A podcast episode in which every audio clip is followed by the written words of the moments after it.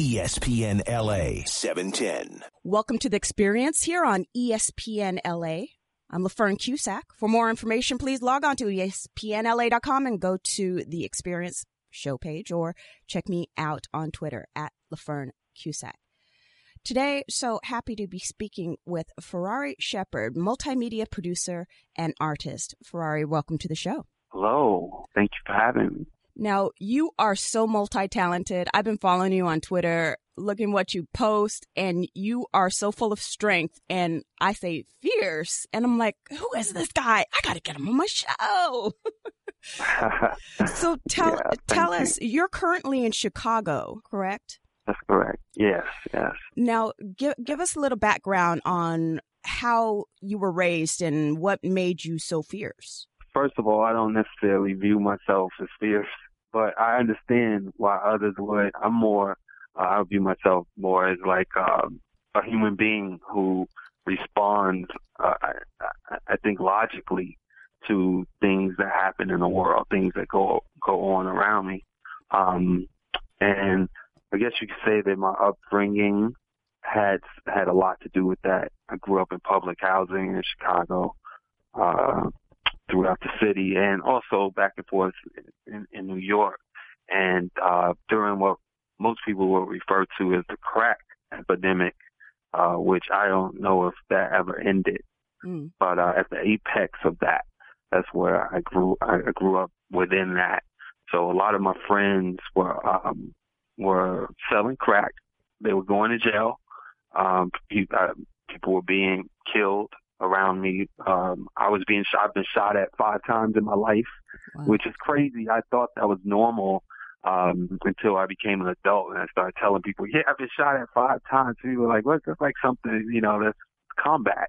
Um, so that cultivated me. I was, you know, raised by a single mother, uh, and I wouldn't say that I had, I was very versed in politics. I just I, I was too busy living. I was too busy surviving uh, some of the things that po- political po- the political arena creates in the real world. Uh, it wasn't until I reached college, I went to the School of Art Institute, that I began to um, look in retrospect at my life and say, wow, like, you know, I, I literally experienced some of these things that are talking points in the political arena. arena. I experienced them firsthand and they helped mold and shape me into the man that I am today. going back to me saying fierce, for me, being fierce is not being afraid of saying what you know you, what you feel N- Mhm. not being afraid of the consequences or the i guess backlash and being exactly who you are you know without you know putting on airs and Right. some of the stuff that you say online you know i read that you got a lot of backlash from so, at what point in your life did you learn or become so self aware that you were able to get out of that situation and Okay. end up at the Art Institute of Chicago? Um, first of all, you know, not to go and say, oh, well, first of all, but actually there's fear. I have like a lot of fear. Um, and I think that there, that the fear is what, you know, galvanizes me into action. It's, it's, it goes back to the fight or flight mechanism within us, right? So, uh, I can, I attribute it to, I attribute it to, uh, this fear, fearlessness to my first fight, physical altercation. I was around eight years old and there was this, this Puerto Rican kid, his name was Papo. And I was afraid, I was so afraid of this guy because, you know, the rumor was that he had been a juvenile hall and he was like, he was bad, he was bad. Yeah. That's all you have to tell tell a kid of like eight years old. Like, oh my god, I don't want anything to do with this guy. So he was a bully. He would just like completely, you know, push me down. And uh one day he actually stole my bike and my sister had to get it back from him. Wow. You know, and my sister went home and she told my mother. She said, "Yeah, ma, uh, Ferrari let him take his bike. He didn't do anything and all of this." So my mother was like, "Okay, let's go find this little boy," which seems a little crazy. The parent is like, "Let's go find an eight-year-old little boy." But she walked with me down the street. It was so embarrassing to find this little boy, and the and the little boy he saw her and he just ran. He took off running, and she was like, "No, come back. I, I don't want to hurt you." She's like, "I just want you to have a fair fight with my son." Wow. And the, yes, and the kid was like, oh, "Okay," and I had to fight this guy. My mother told me, "If you don't fight him, then I'm gonna fight you." So uh I actually lost that fight. I lost that fight, but the lesson was was was was cemented in me. I was like, "Hey." this beating that this kid just gave me is no worse than any other spankings or beatings that my father has given me, you know? Mhm. So after that, something changed with within me where the fear, instead of making me uh, flight, instead of making me run, it made me go towards it and Mhm. face it. And then I became a completely different person. My confidence level grew and it's just carried on into my adulthood. So when it comes to um, being outspoken and uh, right now, you know, as of today, it's the social media. I think that for me, I, to be completely honest with you, I was I, I was speaking from a place of sincerity, and it's almost like a um a reflex, Mhm. a reflex to uh, to injustices that I see in the world or things that are right or wrong, and I have to think about it in hindsight. I say, "Oh my God, okay, I just did that. Now damage control." you know, Mhm. and um, I, I, I personally, I've accepted that that is part of my personality, and that just like there is a need in the world for people who are like who write like Dr. Seuss, there's also a, a, a space for people who are like Edgar Allan Poe, for instance. So where there are people who eat at Arby's every day, no offense to Arby's, or people who eat at Arby's and just live their life and then they they die. There are some people who are uh, their purpose is to shake things up and to and to make people think. And I believe that that is my purpose, part of my purpose. So with that going towards, you know, going towards the fear, I think that's kind of like, I think it is courage because a lot of people can't go towards the fear, you know, can't go Right. towards the challenges in order for you to grow and to, um, and to even have growth within yourself, you have to tackle things that are uncomfortable, right? Yes, yes, and scary. There, I, I cannot tell you, I can't lie to you and say that there haven't been severe consequences for some of the, points that I've made. I think that you reach a point though where you say, okay, this is what this is what's going to happen to me. I'm going to be blacklisted. My career is not going to be as easy as I thought or I imagined or should be. Okay, I accept that. Now I'm free. Now I'm absolutely free and I don't have anything to hold me back. A lot of people, you know, when we think of atrocities that happen throughout history, uh, let, let, let's just say the Rwanda genocide or uh, Jewish Holocaust or any of these things, you say, well, how did people just let that happen? Or slavery, how did that happen? And all you have to do is look around. Look around. Most people, they they just want to work. They want to go. They want to earn a decent wage. They want to go home and they just want to live life, Mhm. right? But that is a privilege. That is a privilege. As long as there is oppression around the world, that is a privilege to be able to do that. And it's a privilege that I sometimes, that I often take. you know. Um, so yeah, that's that's that's basically where What- I am with that. What I'll tell, I'll tell you more if something comes up. what type of consequences have you endured? Oh, oh boy. Uh, so just to go back, I started as a journalist. I, I created a website called StopBeingFamous.com, and it was an arts and culture website. And at the time, it was uh, it was what was this 2007. So there wasn't much out there in terms of social media and website. So here I was, this kind of rinky-dinky site that I did that I actually created myself, and I wasn't a web designer and I was interviewing some of the biggest stars out, you know, and the thing that I think attracted audience, audiences to me was that the Stop Being Famous motto, you know, it was kind of an inside joke, like Stop Being Famous, and I'm actually like, you know, speaking with people who are famous. Mm-hmm. Um, but I would take away all of the airs and, you know, uh, just the small talk questions or just business related questions and I'll get cut through to the person. Mm-hmm. What, what is it, uh, that this person has experienced that makes them different?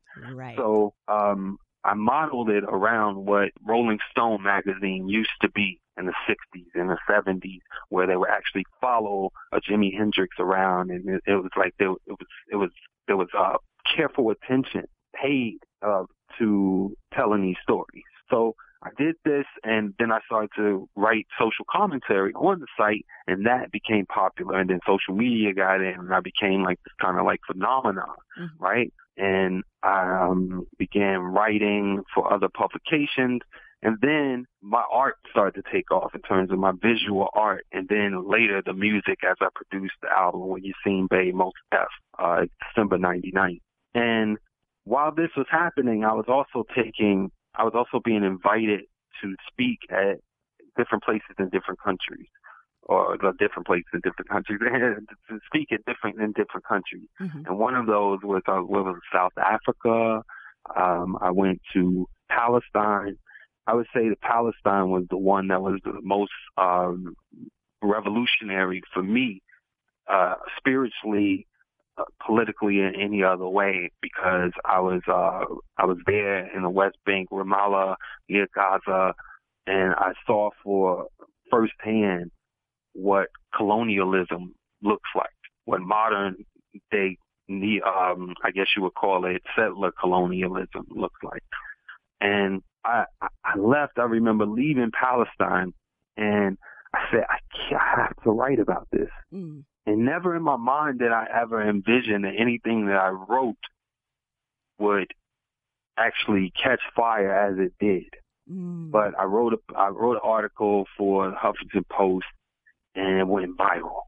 It went viral. And I understood why it went viral because of people's notions about uh Africans in America for one and their relation to geopolitics were kind of like expected, unless you're wearing a suit and a tie, you're expected to not be well versed on the rest of the world, right, you know. Right. So they were. So I would say that critics and people who the audience they were more like, wow, this guy's from Chicago, from public housing. He's now in a conf, a quote unquote so-called conflict zone, Uh-oh. explaining uh, his experience. And what I tried to do with that article was uh, stick to what I experienced mostly, mm-hmm. not make too many comments like this is how it is. Is more this is what I saw. Mm-hmm. You as the reader can now bring that together and make your own decision. And a lot of people they saw that what I was saying was what I will always say until the day that I die, which is settler colonialism what's happening in Palestine is wrong be it for Palestinians or African refugees, um, and that Judaism has nothing to do with the politics of Zionism. Uh, I think that that's often confused. Uh, when people get offended, they say, well, you're against, you're against Jews. And it's like, no, to say that is to say that, you know, the Nazi regime of Germany is what Germany is about. And we all know that Germany is not not Nazism. Like once Germany separated from Nazism, everything now we're back to Germany. Mm-hmm. The same thing is about can be said about like the Ashkenazi Jews or just Judaism in, in general. But the backlash I received was enormous. Really? You know, I was getting yeah. people uh giving me death threats. Wow. And well, you know, sending death threats online and some people in person uh who didn't appreciate what I had said and then there was the the more subtle mm-hmm. uh, backlash, which came in the form of blacklisting, of the in- industry blacklisting, where all of my career tra- trajectory was kind of like going on this big incline, mm-hmm. and suddenly it just all leveled out and and there, there became radio silence. So I had to literally reinvent myself, and that's why I did the, the I did a joint album with Mos Def, you know, mm-hmm. and that took over the headlines. I no longer be I, I no longer was known for that black guy who went to Palestine, Israel, and did an expose. I became now the musician artist, mm-hmm. which I I would prefer, you know. Um, and yeah, so that that that happened, and even in terms of you know talking about things, police brutality, which is now, if you notice, it is way more common and mainstream than it was six or seven years ago. Mm-hmm. Um, and that's due in large part to social media. Right. And uh, the perceived amb- um, anonymousness, if you could say, uh, anonymity mm-hmm. of social media where people say, okay, I can say, I can tweet this, and it's not real because I'm not in those, I'm not in a physical space mm-hmm. with this person, which is completely untrue because they're using tweet now in court. Yes. As evidence and statements, you know? yes. Yeah, a lot of lawsuits have been won due to uh, posting your photos and all of that stuff. It's it's tweets and everything. Yeah, you know, when the news came out that you know the Library of Congress, United States Congress, um, actually owns your tweets. I think a lot of people didn't didn't see that early on. This was about six years ago when it came out. Library of Congress actually keeps your tweets and they own them. and you say, "Wow, okay." So it, it, it's it, uh, it, it's a, a different reality than most people understand. Yes, I would say. Yes, definitely. So when you moved into being an artist, doing your album, how did you go about creating that? Like, what was the process behind creating the album? Actually, uh, Mos Def and I, his, his name is Yasiin Bey. That's what he goes by today. Uh, we became friends. He, um, actually reached out to me and we were, we, we found that we were mutual admirers and we met and then, um, we just began, uh, working on various projects uh, some visual art, some focused on traveling and different business. And um, I was around him for about two years, and he never knew that I made music. you know, because mm-hmm. I figured everybody gives this man music. They're like, you know, right. So I'm like, I don't want to be one of those people at all. So he actually had to kind of stumble upon. I was in my apartment one day and I'm playing music, my music. He's like, "Who is that?" I was like, "That's me." And ah. from then on, he was like, okay, let's try to do something. And then it just went on and on until we created two songs, three songs, and then it was album work. And that's when we, uh, sealed the, the title deal.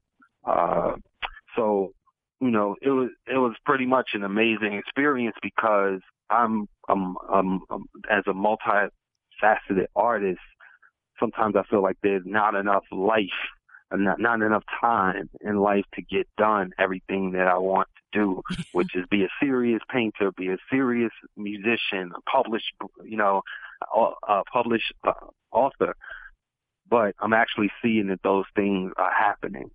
And the only thing that I haven't figured out, to be 100% honest, is how to, I, I don't want to shake my political foundation, you know, or uh, my, my political roots but I wanted it to be compartmentalized. I wanted it to be separate. And, um, and I don't know if I'm doing a good job at that because most, yeah, most people know me more for my social commentary on social media, unfortunately. You know, I think I could cure cancer tomorrow and say, oh yeah, you know, the guy from Twitter who cured cancer, you but, know. But isn't that a part of you? Isn't it, it, isn't it all a part of who you are, Ferrari Sheppard? I oh I I detest like I detest the idea of the word Twitter being associated with my name. And maybe I'm just old school or whatever, but I look at it almost like if you remember MySpace, people were like, yeah. man, you gotta have a cool MySpace page. you got the glitter going on there. and I'm like, you know, I'm way, I mean, I think I'm way cooler than this brand Twitter, you know, that is, uh, is MySpace basically. So I wish that I could, because when you think of someone, people I admire, like James Baldwin, Mm-hmm. he has he has physical books. There's videos of him speaking, and he's he's so profound, right? Mm-hmm. And we're kind of like relegated to the these like little sound bites of information. And I, I just I, I always try to take the message that I I put on Twitter and bring it to my work. You know, be it like articles or whatever it is. It's not as effective because for some genius person, I think they may have been in government, understood the you know 140 character or whatever Mhm. it's 280 I don't know how many characters now it is, Mhm. but that that those little those little thoughts is is the most actually the most effective form of communication because when you're writing, uh, be it if you're an essayist, uh, you know, or, or a novelist, you're still going by the 140 uh, character rule, whether you Mhm. whether whether you realize it or not, because a sentence must be concise Okay. Right. Right. and then the group of sentences form paragraphs. Yeah. So that's why everybody, it's like Twitter is amazing because it just cuts away all of the, it makes people, it turns people into great writers mm-hmm. I yeah, I agree. by default. yeah, but in Yeah. in what you're saying about you don't you want to compartmentalize uh, Yeah. who you are. How can you do that when you are all of it yet? Yeah. Maybe it's an unrealistic dream because, you know, I, I think that I, I see I see artists who were leg who are legacy artists today in terms of like hip hop, uh, like my brother Talib Kweli, who I love and respect. But if you go to his Twitter, you see that he is arguing with Nazi neo Nazis all Yes, day I long and and it's like I talked, I spoke to him, and I don't think he'll mind if I I t- speak about this conversation. I spoke to him we were at a show in D.C. and he said, "Well, I think that it's, it's necessary in today's climate for that resistance and that voice to be there." And it was an interesting point, uh, but I, I, I just I just uh, remember when a time before social media, where you know you wouldn't know an artist's politics unless they did an interview Right. or they actually put it in their music.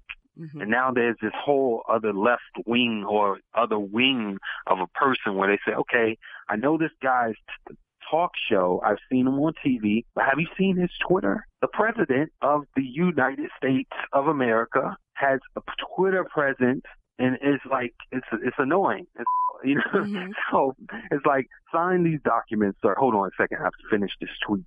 You know, it's just like it's, it's it's bizarre. It's almost like I know everyone. I'm not alone in thinking like, dude, could you please just do your job first, and then you know have this and compartmentalize and have this other Twitter thing, you know, and don't Right. talk about anything that has to do with your job because your job is important and it could kill a lot of people. You know, so that's what I'm talking about in terms of you know, uh, just having a level of professionalism. And I don't think maybe it's not, it's, it's unattainable. It's unattainable because the two are married now. They're, they're married on the highest and the lowest mi- micro macro scale. Okay, so you have a lot of athletes that are, you know, talking about politics as well, and, and people are Yeah. really upset that people are mixing politics and sports, which, you know, I've been saying on my show for years, sports is nothing but politics. You know, Jesse Owens, Right, you know, like, m- my goodness, I, y- as a human being, ah, I'm sorry, as a human being, you're Yeah. speaking up for human rights. And Mhm. if you can use your platform to bring something out that maybe is not in the right light, how Mhm. great is that for you to use this tool, which I see, Yeah. you know, social media as a tool to share that light, to share your thoughts, to share of who you are, to make that stand of, well, you know what? I have the, I have the power right now to actually say something and make a change. I think that it's it's a it's it's a great tool, and don't get me wrong. Like sometimes I, you know, the honesty doesn't stop. I can't push a button and say honesty stop. I'm being honest when I when I say that you know I'm human, and I don't think anyone in this world wants to be attacked. Yeah. They don't want to be attacked. You know, so that's the part of me that's that's that, that says, man, I wish that I could kind of just be a normal guy, hmm but that's not real.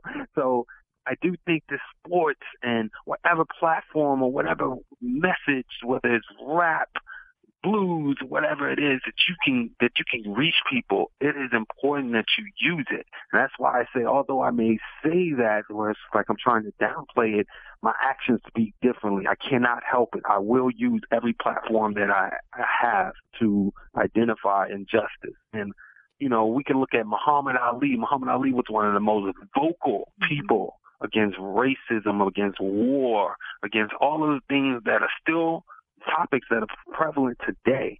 I think that the only thing that separated Muhammad Ali from other or Kaeper- uh, Kaepernick is that Muhammad Ali could knock you out. Point blank period. Like, what do you have to say about this guy? You know, he would say he would he would be so blunt. Was like, you know, they tell him to go to Vietnam. He say, "Why am I going to go kill some poor little brown people?" He's like, "If I were to kill somebody or be at war, I'd be at war with you who are holding me back and hating me and burning me and." You know, so people were like, "Oh, okay." And I also think that it was because Muhammad Ali had a certain uh, humor hmm uh, or, or a comedic delivery where people couldn't really tell whether he was being completely serious or not. Was he just taunting, you know, Joe Frazier, hmm or did he really hate this guy? And I think that that indecision kind of toiled, just chur- churned in people's minds, and they they couldn't say, well, I want to hate this guy, but he, he's uh, he's charismatic Yes. and he's funny sometimes, you know. And as you see, a person like early, I, I I separate today's Dave Chappelle from le- ten years ago. Early Dave Chappelle was so effective because he was saying the same things that the people who are being chastised today was are saying back then, but it was it had a comedic edge, and the same with Richard Pryor yeah. you know and i don't think that everyone should you know if you're going to speak out or be vocal that you should be a comedian or have some soft edge so people can can handle it better i'm not implying that at all i'm saying that there is uh there's room and and, and valid space for both types to exist where there's a dead seriousness and then there is the kind of more sly which i think is more effective Mhm. uh, you know, softer edge comedic style. Yeah. But don't you find like Muhammad Ali, he said, you know, I have money, you know, I have fame, I have all of this, and I know that not going to Vietnam, you know, changing my name, I may lose all of that. But he was like, right. it's worth it. It's worth saving lives. It's worth, you know, standing up. Um, And that's that's the only difference. That that is the only difference uh, that that that spans beyond gender, class, race, or anything. There are really actually two type of people. You know, there are the people who say no, actually I like living comfortably and I want to keep everyone happy. And then there are the people who say that to that. to with that. Like I, I, the things, the the the list of the importance or uh, you know, yeah, whatever what's what's important to them Mhm. is totally different.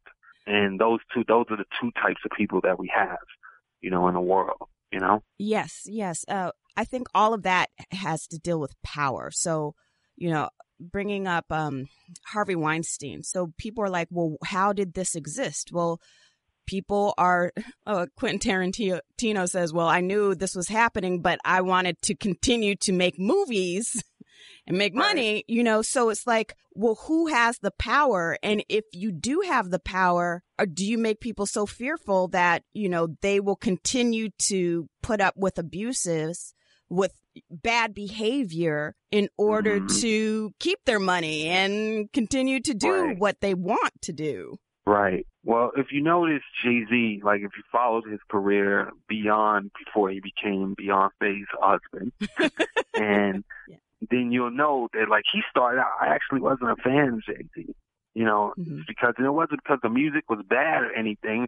It's just I could not connect, relate Mm-hmm. to his, to his lyrics because they were uh hyper capitalistic. You know, they were super capitalist, and it lacked it to me, in my opinion, it it, it lacked uh vulnerability Mm-hmm. and uh, missions outside of capitalism, right? But I watched him. If you watch him now, you see that he's evolved and he's opened up according to his net worth. You know, Yes. in correspondence to his network, right? So as him and his wife, he is, he and his wife became billionaires because they're to combine. I think they're billionaires. He now said, "Okay, I'm safe." Because there's nothing anyone can really do to Jay Z. You know, maybe they can like smear his, they can smear his image or whatever. But as long as he has the money put in a trust for his children, he's gonna be okay. He won't Right. starve Right. right?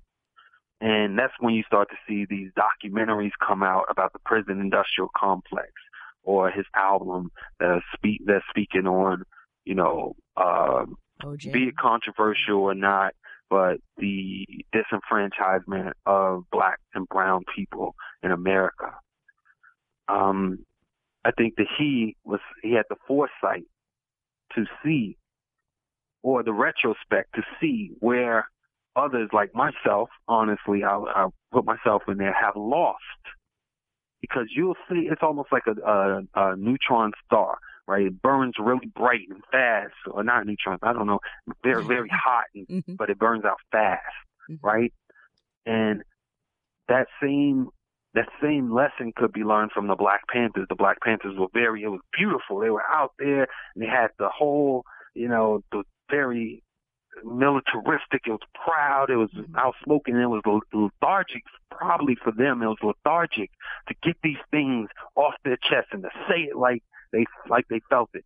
But the, unfortunately, they didn't have the uh, military intelligence, the the money, the backing to sustain that. Mhm. And an important lesson can be learned from someone like Jay Z, uh, who I've come to turn. I like his music now, but an important lesson can be learned that you should have some type of plan B, C, all the way to, to Z, because you're going to have a lot of backlash coming against you, you know. And I also advocate there are people who can't everyone can't become a Jay Z or Oprah Winfrey or even um a Serena Williams. Mhm. But that's why I advocate and I say that we we must have organizations in place that financially support people who speak up and oppose injustice, right? Right. because where there is APAC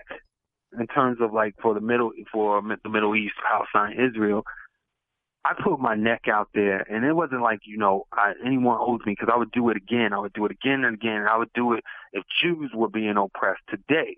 I would I would step up. Okay, I, anyone on this earth is being oppressed. I would step up, but that doesn't mean that I don't I don't think about it sometimes and say where's people who, where's someone who who has uh, had my back Mhm. when the jobs when uh, the Wein, Harvey Weinstein's and uh, Hollywood shuts you out for telling the truth Right. where do you go and I think that's an important that's an important aspect if we envision because you know across across races class and gender there there are people who really wish for the world to be a better place hmm right? That alone is not enough. Okay, it, be, it remains a dream until you start to put material into ensuring that that can be a reality. Right. And that's what I would like to see more of. You know, as uh, Kaepernick, Pa- Kaepernick. I'm Mhm. sorry. Um, I'm so used to reading his name Yeah. on social media and just having it in my head without. I've done the same vocally exact thing. Yes. Right. And in terms of him, where there are black now black athletes who are saying, you know, or even can- Canadian teams who are saying, "Hey, come play for us," or "Hey, I- I'll help you with your football endeavors." Right. Mhm. That is a great example of how things could be, where there's actually like a, a support system, and because we need it, we need it. You know, we do need it. And when I say we, it's not when I'm not talking about somebody who's sitting there and they're like, "You're a libtard." you know, whatever these words are, because it's so funny because I don't even identify in any political party. Mm-hmm. Um, but they're like, you're a libtard because you're thinking about others. you know, um, whatever across across the spectrum. When I say we, I'm speaking in terms of people who want to who want to see the world a, better place. Yeah. And who are tired who are tired of seeing certain groups in a country oppressed over and over and over. And um, yeah, so I just think that those things are important. Yes. This is ESPN LA 710. I'm LaFern Cusack speaking with Ferrari Sheppard, multimedia producer and artist. Ferrari, taking a stand on certain issues and voicing your opinion and standing up for people that are being oppressed. Uh, I guess for me to do that, and if you do have a backlash against you, at least you know that you're being true to yourself mm-hmm. and yeah. where your intentions are. So, as many people that come at you like crazy, because, you know, because social media is just like that, um, at mm-hmm. least you can have sound sleep because you know that you were true to yourself. Correct. Yeah. I definitely, you know, you know, there's that. That that, that is a very uh, philosophical approach to something that's true. There's there's so much truth in that, but there's also the day to day. Mm-hmm. So most people don't know that. Well, most people. Let's just go back and say most people know that Malcolm X traveled to Mecca. Okay, he made a he made a pilgrimage to Mecca, in which he saw you know, people from different backgrounds, all different ethnic backgrounds, as Muslims. But they don't know how he got there. They don't know that he had to borrow money from his sister-in-law to get there. Mm. They really don't care how he fed himself, how he ate. You know, same thing with Martin Luther King or any any of the people who we we, we uh, respect and revere in history, who who strive to strive towards peace.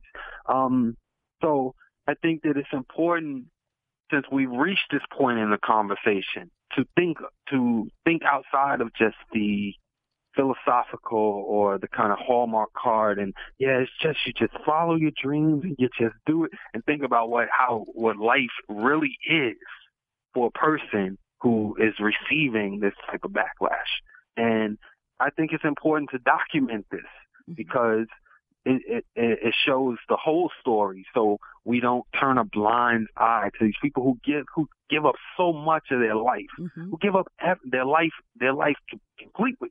Some people they die, and I think that the, there is, is a, there's an injustice there to kind of romanticize their their sacrifice in their you know in their struggle. I know that we don't have time, like it's, it's in a matter of time to in the concern of time to not focus on every little detail of a person's life, but I think that we can. There's there's room to at least examine it. You know. Yes, uh, and yeah. going back to the, you know, the tweets, like you, the characters, the amount of characters you have to say what you have, there's not really, um, a full background to comments that are made or your, or thought patterns. So, for instance, mm-hmm. um, there are a lot of players out there, a lot of athletes, a lot of professional people, a lot of, you know, people just down the street that are donating their time to make the world a better place, donating their money right. to, you know, the organizations that you talked exactly. about, Ferrari, to make to make this world a better place.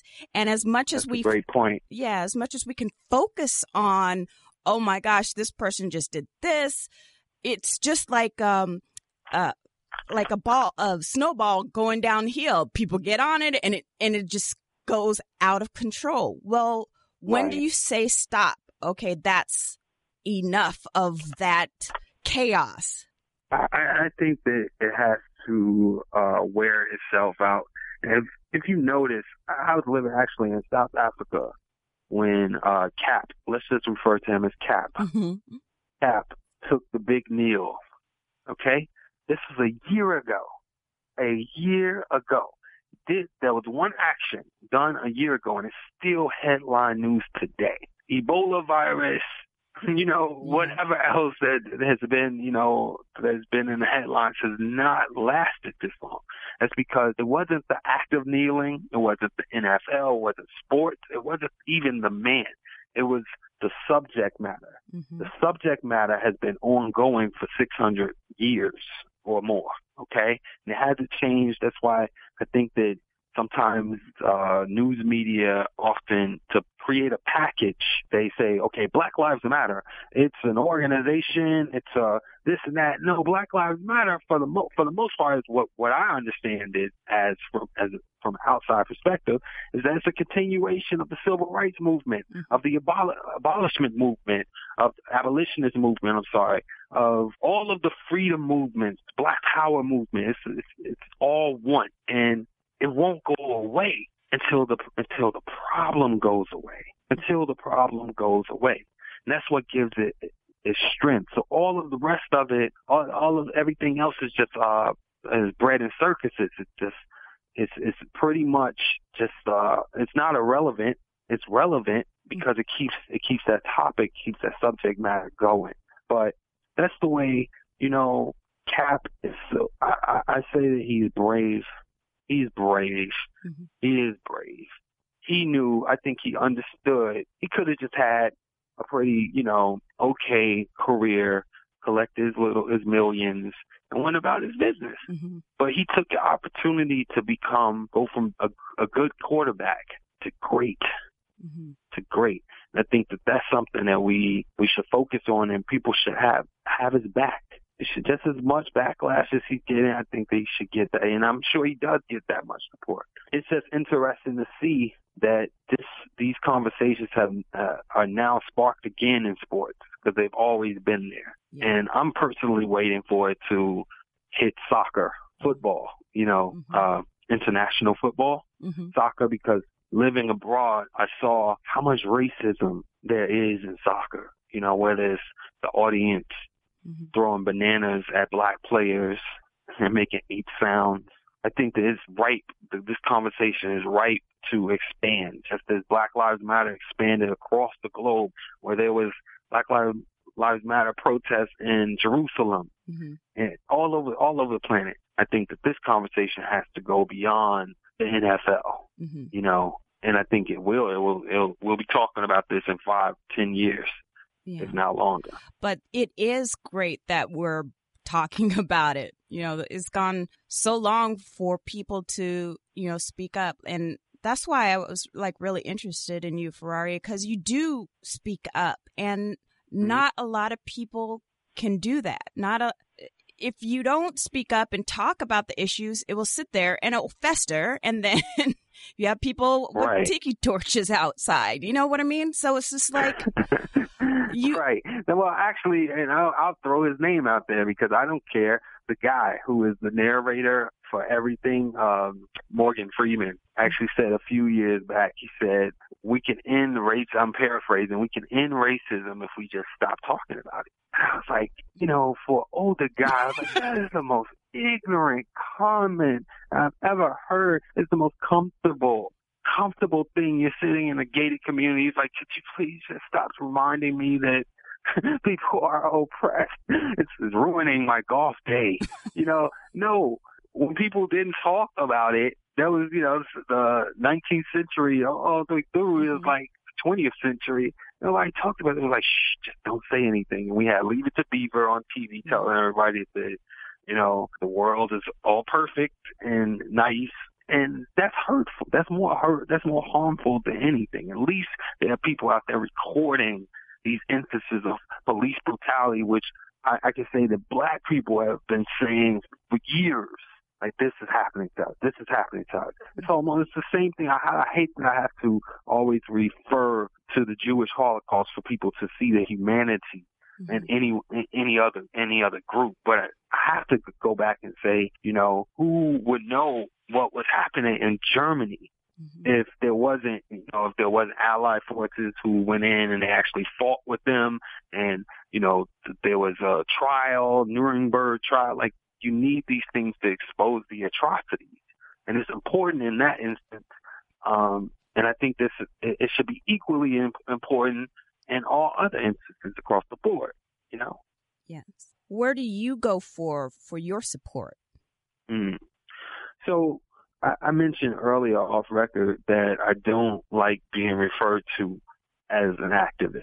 Mm-hmm. Um, there's a couple reasons, but I'll give you the main primary reason. There are people who actually they dedicate their lives to activism. Okay, and that is their that, that's actually their role, and that's the, their, their job. I can't, with clear conscience, call myself that because I feel I, I don't necessarily feel it's an insult. I just say that it's not true to what I actually do anything that I've ever done, be it for like, you know, there was a earthquake in Haiti. I was like, hey, let's do a, let's do a fundraiser concert. Let's just do it. And I just did it. That was just like I said, it was completely like a, um, a reflex, mm-hmm. you know, and did did I did go down to Haiti and I checked on the the water filters that was sent down there. But beyond that, I'm I'm in my own life as an artist. I have to also balance being an artist. I have to um I have to I have to have that space to be an artist as mm-hmm. well. So you know I would say if if I'm a if I'm an activist, then the mother who signs up for the PTA or anything that's outside of her work or any person who just does anything that's outside of something that serves them could be an activist too. So we mm-hmm. could just apply it to that. But I, I like to save that title for the people who are actually on the ground every day and this is their life. You understand? Yes. Um so, you know, you you act I think I believe the question was so where where, where does that where does that leave me or where where, where do you find your support where do you find your support when you know you mm. you come well, out on issues or you know you need well it's kind of a thankless job to be honest with you. It's thankless. It's thankless. And you know the only i think the only payoff is is, is that that um hmm, euphoric feeling of saying like i'm in connection with myself I am one. I look in the mirror and I see my soul every day is not bought, it's not sold. I think Tupac Shakur actually said that too. I can look in the mirror and see myself. I'm still there. Mm-hmm. That's that's a big payoff because I've had the opportunity to be around some highly influential and wealthy people, and they don't have that. They don't have that. They're revered by millions, but when but when they look in the mirror, something is not connecting anymore. Yeah. So, you know, I can't look to outside uh, sources for that type of feeling. I won't get it because the crowd will, one minute they'll praise dance you and the next minute they'll be stoning you. Mm-hmm. so you can't put too much, you can't, you shouldn't invest too much into the crowd because they go here or there or there. Right. right? Yes. So it's it's about more than that. It's it's it's about something that's almost inexplicable, and that's that's the payoff or what I get get out of um, speaking out today. Do you think that there are other young and upcoming leaders that will take take that flame of of you know being in our community and actually leading the charge for yeah, what's absolutely. right. Yeah. Mm.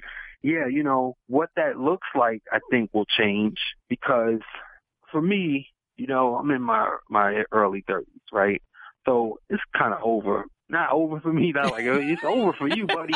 but in terms of the the fire, I'm talking about there's something about youth. The youth galvanize. They they they they, they set fire because they have energy, mm-hmm. and and they have they they just have the energy. So I, uh, I, I see this cycle, which is really important. I'll drop some heavy, something heavy, I believe to be heavy on the ESPN uh, listeners. Hi, people out there. um, it's the concept of learning from history, right? We've all heard about it. Do you learn from history or you, you'll repeat it, right? Mm-hmm. With uh, political and social movements, a template has has been set, which says you speak out Okay, you find an audience, you get an audience by speaking out. You get backlash, then you either get uh, assassinated or your life falls apart, or you get older, and you just say, "I want to join the PTA." Right? Mm-hmm. I think that that model has run its course. Right? So we have to it's time that we adjust the strategy and start to think proactively. And it starts with one thing. And I talk to my friends about this often, and it all always leaves us in silence. When I say, can we envision ourselves winning? And what does that look like? what does that look like? Mm-hmm. How when after we win, okay? Not to say that you know, well, I know there'll always be struggles, there'll always be whatever, but there is if we can envision ourselves winning, not dying, because that's that's kind of the role that we've been given is, oh, you're supposed to be destitute or die because you really are for the because mm-hmm. No, no, no, no. Let's talk about living. Let's say that I'm going to tell you the truth. You're not going to like it, and I'm going to live and I'm going to thrive and I'm going to win. Right? Mm-hmm. What does that look like to us? I think that I can't I can't give you the answer to that. Mm-hmm. I think that everybody will give you a different answer, but it's important to know and to envision that if we ever plan on winning, right? Mm-hmm. How the next question is once we win, let's just say the cap and and all this once we win, how will we be different from the power structure that we so oppose today? Mm-hmm. Once we have power. Those two things are really important. I think the younger people will catch on to that and say, okay, we we have you know, it's almost like a temper tantrum, or not just a temper tantrum. That's uh, the disrespectful to it, but it's just this release of like I'm abused, I'm hurt. This is emotional, emotional. But at some point, we have to move past that and start to, like I said, envision the future and think of things in a material and concrete way. And I think that that is where the, the new generation will pick up because they're smart and this is the information um, era or inform- age of information. Mm-hmm. So they're getting so much more information than we ever could have got in a library with a card catalog. Right. Okay. On a daily basis. So we're producing right now. If you talk about a newborn baby, they're coming out of the womb knowing how to play Candy Crush. Right. and to log into your phone, you're like you're, you're like two years old. Yeah. I just know this. It's, it's in me. Yes. In me. I know. Yeah. so yeah. They absolutely that do. that is exciting. You know, if there's any anything outside of the doom and gloom of life, you could say that, that is something that I look forward to definitely, even if I never get to see it myself, is the winning. Okay. Yes, absolutely. I, I that, that's well stated. One thing that you know I see over this past year, you know, this has been this has been a very difficult year, but uh, I I see people standing up, you know, taking action, actually doing stuff instead of sitting in their house on the couch griping. You know what I mean? So yeah. it has this type of environment has enabled us as human beings to stand up for other human beings. And what do we want in our local community? Who's in charge? Who are we voting mm. for? Actually right. digging deep into what positions people in politics that we're electing to represent us, what do they actually stand for? Instead of right. just, you know, taking someone's word for it as far as like the social media goes and you know what we've learned about how the russian trolls have went in and and I'm so angry about this. How they went into yeah. Facebook and Twitter and put out all these false stories and people believed it and retweeted it and all of that and going into the Black Lives Matters thing, causing people to, you know, go out and have you know, riots or whatever, and also with Trump rallies, it's like, well, what can we believe? You can't just sit there and read it and just take it on. Oh, yeah, that's it. Do more. Right. Think for yourself. Investigate well, are these true facts or is it, you know, yeah. propaganda that we're really given into? And now you see everybody's right. all hateful and rising up against one another, which for me is like, well, Russia's won. That's exactly what they wanted to do. mm-hmm. You know, it's interesting that you bring that up because this isn't new, by the way. Like this, this was happening before social media, and it actually has a it's a there's a term uh, coined by the Department of Defense, which is called it's called uh, perception management. Okay, mm-hmm. and you can look up the definition for that yourself in more de- detail. But in short, perception management is basically using deception, uh, half truths, and um, any other any other uh, method to control an audience. Okay, mm-hmm. so right now, this this this guy with the orange hair came out and says fake news, fake news, which is the stupidest, most the dullest way to describe anything fake. The word fake news. What what is that? It's almost like uh, ashcan or just a dumb word that's kind of meaningless. But what what is what is done is the same thing that was going on in, during World War II when you know they had Nazi propaganda and the Nazis said this about you know the Allies and the Allies said you know this about the Nazis. It's it's, it's propaganda and it's not new. But the only difference is is that there is a sea of information at our fingertips. Mm-hmm. And we do have to learn a question. And inadvertently, the orange haired guy, Trump, has, um, I call him orange haired guy, mm-hmm. has made even his followers become skeptical of news, right? So where he says fake news, this is fake, read my, my brand of bull. It's, mm-hmm. oh my God, am I supposed to curse? I can't curse. read my brand of bull, mm-hmm.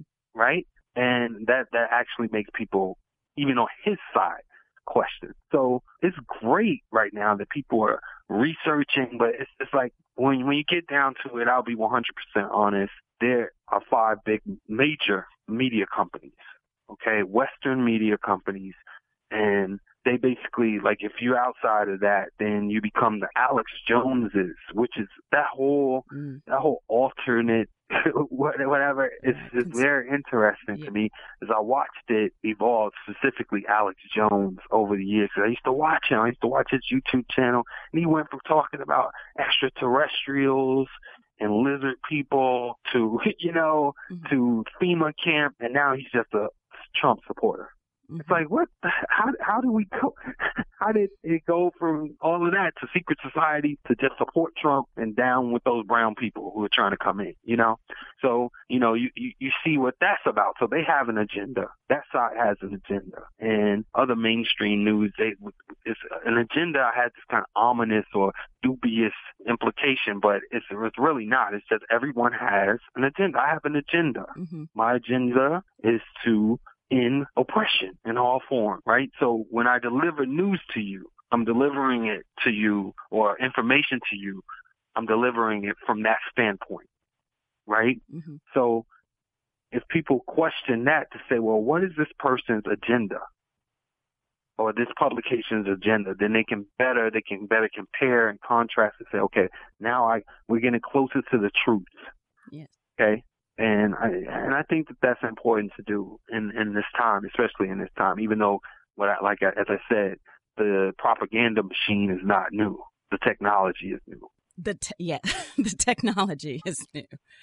Well, yeah. this, this has been truly enlightening. I'm so glad I reached out to you. Uh, Ferrari, can you tell us um, how we can find out more information about you and see your art and uh, find out more about your album December 99th. December 99th is available still exclusively through Tidal, although I'm fighting to get it on other platforms. You can find me at Stop Being Famous at Twitter and also on my website, FerrariSheppard.com. All right. Thank you so much for sharing your insights and who you are with us. Right. I enjoy talking to you. Thank you. I'm LaFern Cusack. This is ESPN LA 710. ESPN LA 710.